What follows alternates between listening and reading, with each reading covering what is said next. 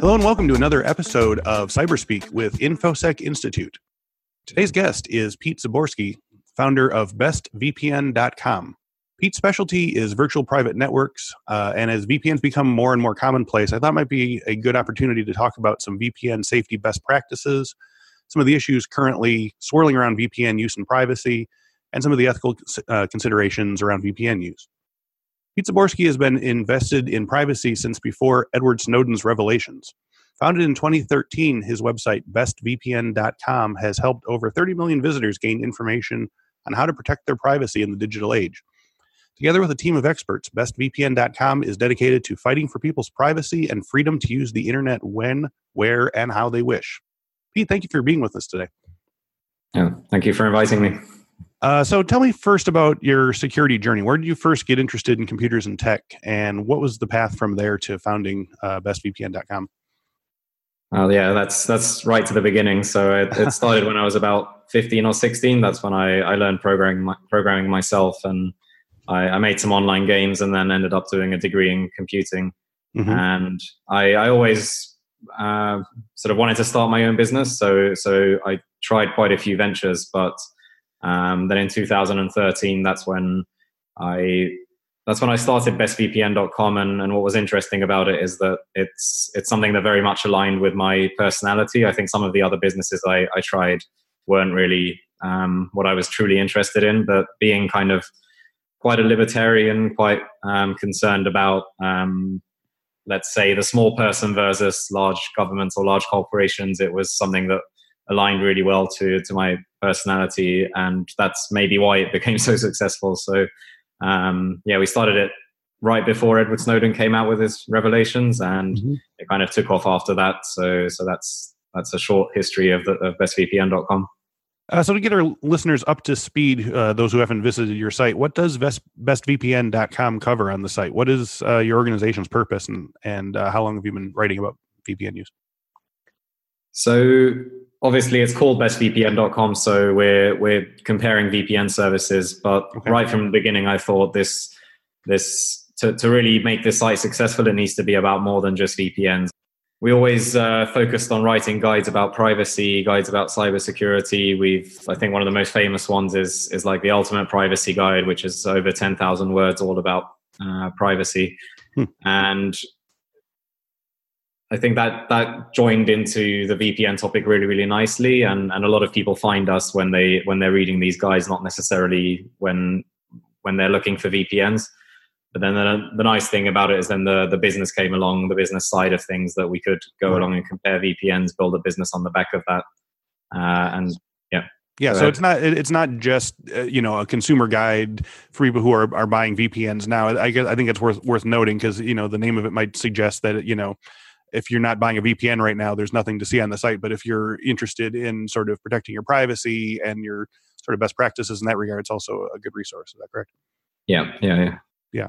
Um, so, how has the use of virtual private networks uh, changed since they were first introduced? A few years ago, it seemed like only elite computer users had VPNs, but they're pretty common now. So, what what do you think brought about such a quick change? So, it's definitely just the the issue of what big companies and what what governments are doing with your data and it's become very very mainstream and a lot of people are thinking about it in the in the general public not just in the IT sector or the cybersecurity sector.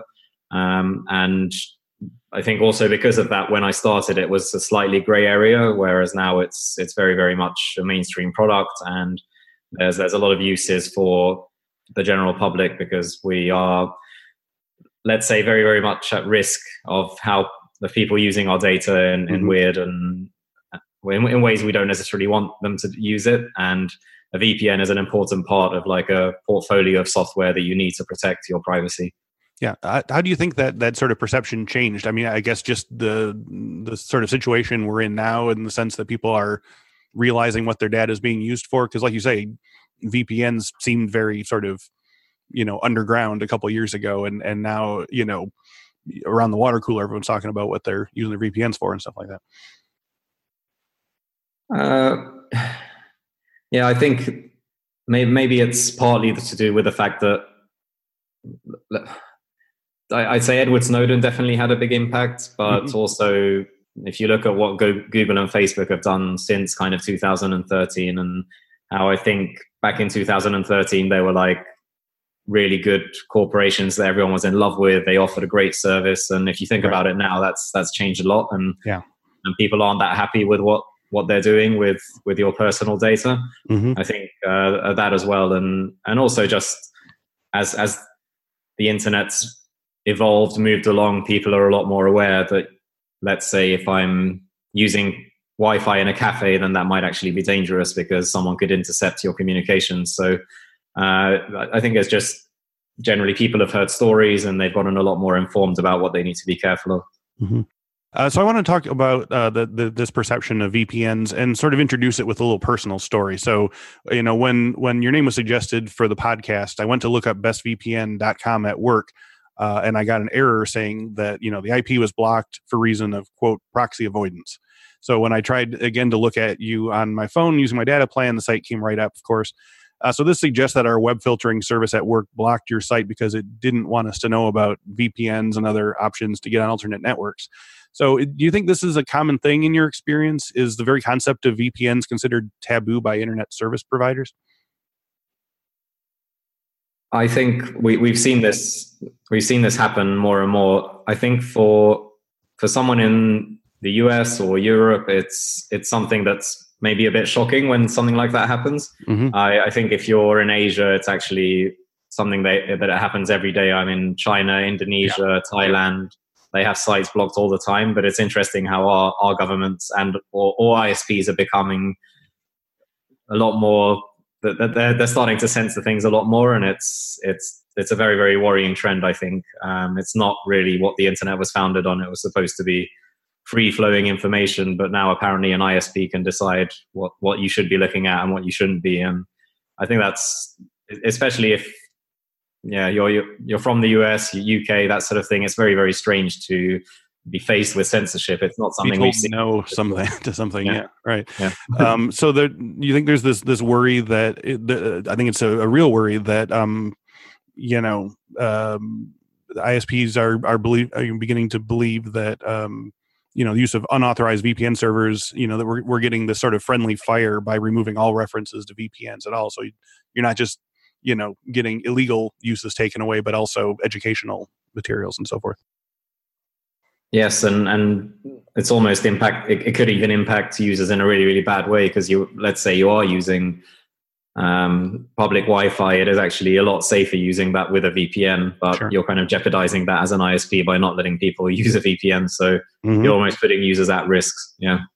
So at, at, this at this point in the game, what are some of the main things you found that VPN VPNs are being used for, especially in like you say in the US and in the UK? So, you know, the common conversational use you hear is people are you know streaming TV shows from countries that you know that they're not in or whatever but i there's got to be a, a, lot more uses. What are what are some of the main uses people are using for vpns in your experience? So i think that mm, let's give give the devil his due. That's that's something that's still happening quite a lot. But mm-hmm. uh, what we've we've progressively seen um, the the whole privacy issue we, we run some questionnaires on the website asking people what they want a vpn for and we've seen privacy becoming more and more of an issue. So i think more and more people are just using a vpn for that. Um, also, I think as people travel more and more, they also want a VPN, not just for um, for security, but also, you know, let's say you do go to Thailand or you do go to somewhere in in Asia where there's site censored, you realize that's happening and you start using a VPN. Um, so I think those are probably the the two biggest uses. Mm-hmm. Um, so uh, you you use the use the, the, term already, but the main selling point of VPNs is privacy and the, you know the promise of being able to browse or do projects online without you know the big brother like monitoring of every click. But you know we need to be clear in our terminology here. Um, is there a distinction between privacy and anonymity? Is is there sort of like a limit to you know how anonymous you can be on the internet even with a VPN? Yeah, and th- this is something we talk about a lot in these these guides about privacy because it's if you're looking for absolute anonymity, then VPNs aren't for you. And another thing we always say is if you're doing criminal activities, then don't use a VPN because, right. uh, for one thing, you shouldn't be um, using a VPN for that or doing illegal things, but it won't actually help that much. Yeah. Um, you know, if the FBI, NSA, whatever want to come after you, a VPN is not going to help. Uh, so people need to be very, very aware of that. Um, so yeah, I think it's that's why yeah the, the things I was talking about before. That's what kind of VPNs are good for. If you if you want more and more um, let's say anonymity versus privacy, you need to read up about the topic a lot more. And there, there's like a nice uh, metaphor of, uh, of like a risk. You have like a risk ladder, maybe let's let's say that where depending on how high you want to be on that ladder and how uh, anonymous you want to be, you need to look into more and more tools to do that. Um, and you know, if you're a whistleblower or a journalist at doing high risk things, then you know it's throwaway laptop, it's only using Wi-Fi's in cafes, getting rid of the laptop afterwards, that sort of thing. So um, yeah, a VPN won't help you in those cases. Yeah, uh, to sort of jump on that, there was a an a article, a news story back in April on on naked security. It, there was an employee at Penair who, upon her retirement from the company, used a VPN to set up puppet accounts, you know, at the airline, and you know was wiping out assignment maps and also creating top level privileges for herself. Uh, and she was able to be caught uh, because there, you know, there was a trail of uh, VPN logs that delineated all of her activities. So I think uh, this sort of ties into what you said that there's it, you know VPNs don't offer ultimate privacy, um, but it, it seems like a lot of VPN providers do sort of suggest or skirt around the issue that you know we don't keep logs or so forth. So uh, is that is you know uh, how does your site um, sort of check to make sure that what VPNs are provide you know say they're providing are they're actually providing or do they all keep logs? Um, I I think that's very unlikely, although it's very, very difficult to verify. Yeah. Um, really good is that more and more big name VPNs are, are coming out with pop, or like public audits of, of their services. Mm-hmm. Um, but even then, it's you, you have to know that it's it's almost impossible to really know if if someone's keeping logs or not. But I'd say okay. if if a certain VPN that we know has got millions of customers and it hasn't there hasn't been an issue where we where logs have um, you know someone's gotten arrested or whatever based on logs. Um, if if you know it's a big VPN, VPN company, it's very unlikely that they are keeping logs because it would you know it would get into the public domain that something has happened with logs. Mm-hmm. Um, so that's one of the ways. And then public audits, we do our own audits as well. Okay. Um, so yeah, it's it's hard to know exactly, but there's there's always indications of, of whether logs might be an issue or not. So philosophically speaking, I mean, what are your your thoughts on a case like that where someone was arrested, but it was you know done you know under the auspices of you know keeping logs, which they may or may not you know claim to be able to do? Is that you know do you think that that was worth it in that case, or does that sort of open up another can of worms about what what all this is actually for? Well, I think there's there's been a couple of cases over the years where where this has happened, and yeah. the one one of the providers who it's happened to has had had a bad reputation even before that. So I'd mm. say, you know, do do your research before you buy a VPN. Um, and then there's there's another issue around it is whether let, let's say you can you can keep logs in two ways. You can keep all the logs forever, or you can say if the FBI comes to us and they do a request, then maybe we start logging some traffic, and that's happened in in some cases as well. Okay. That's maybe let's say we can maybe let the VPN off slightly on off the hook in that case, of course, yeah. although it's still quite bad. Yeah. Um, so, uh, but I'd say if you're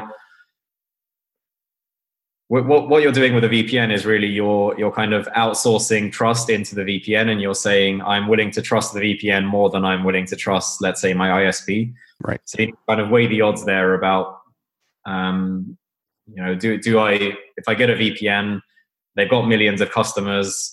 Millions of those customers trust them to to not give up their data, so they've got a very big vested interest in in not doing that. So um, they're probably going to be better than, than ISPs who, you know, last year we had the legislation go through where ISPs can now sell your browsing data. So yeah.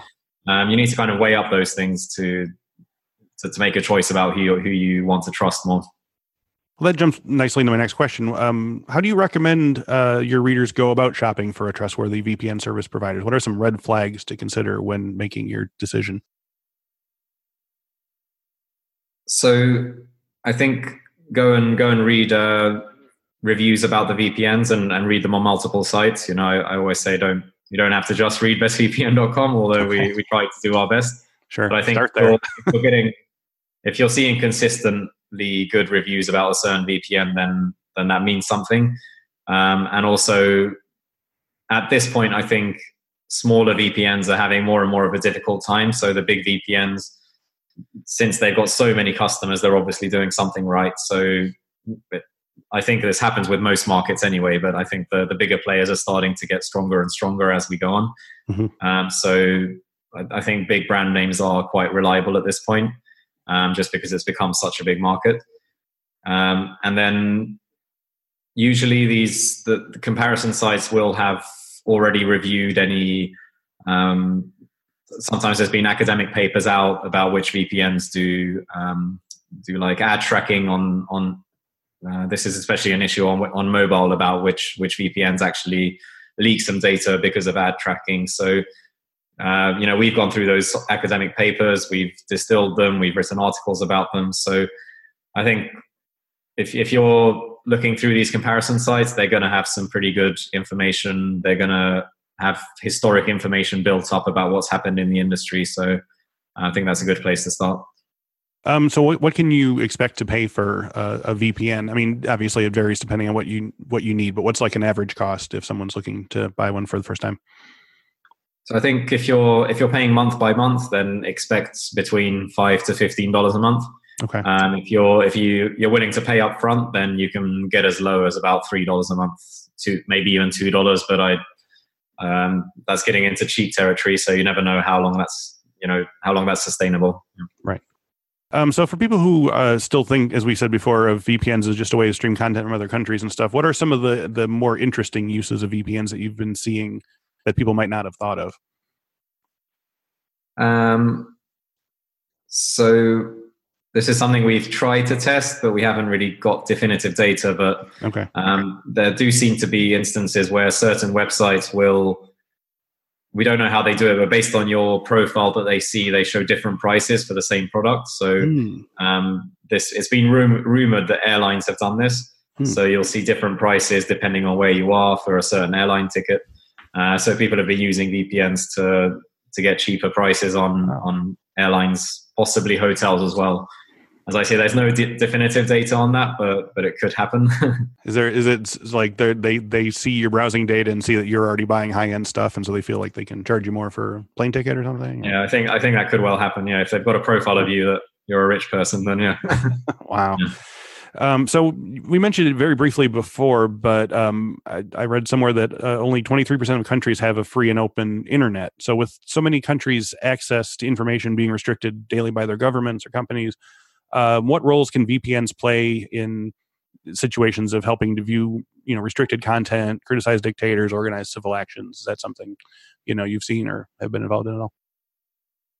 Uh, it's it's a major part. I think the big maybe the biggest victory for VPNs was uh, was when the Arab sp- Springs were happening. Yep. Um, so uh, what there was a big big VPN company who, who are probably the biggest brand name right now, and almost everyone was using them to to because obviously all the, the Arab governments were blocking um, access to social media. So right. so but with a VPN you could still access them.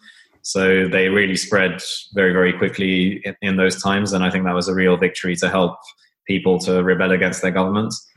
Um, yeah. And yeah, that that sort of thing is is probably happening more and more often. Yeah.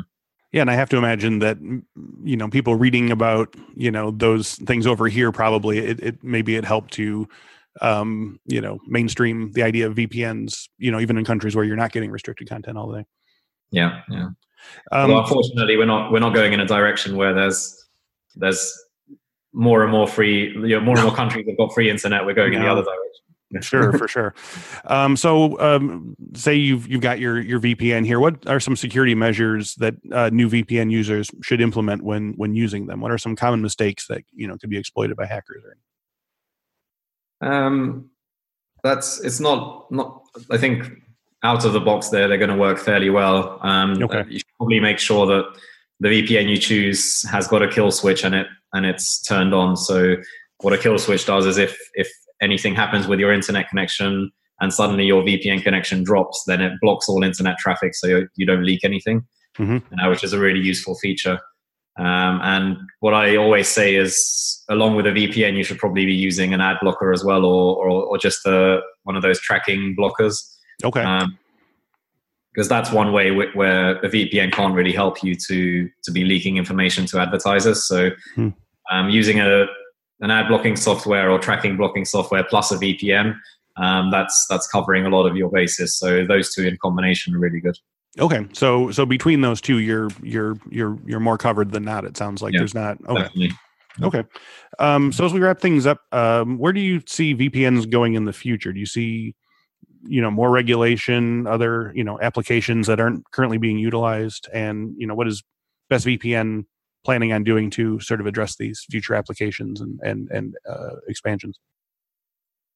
So I think we're just we're just coming up to the, the market becoming mainstream. So um, you're, you're you're probably starting to see VPN adverts in some fairly mainstream places now, mm-hmm. um, and I think that's that's that's going to continue over the next few years. So the VPNs are going to become like common knowledge that this is a product that exists, this is what it does. Um, so I still think there's there's a lot of people who who still ha- haven't heard of a VPN or don't know what it does who who will start to know what it is.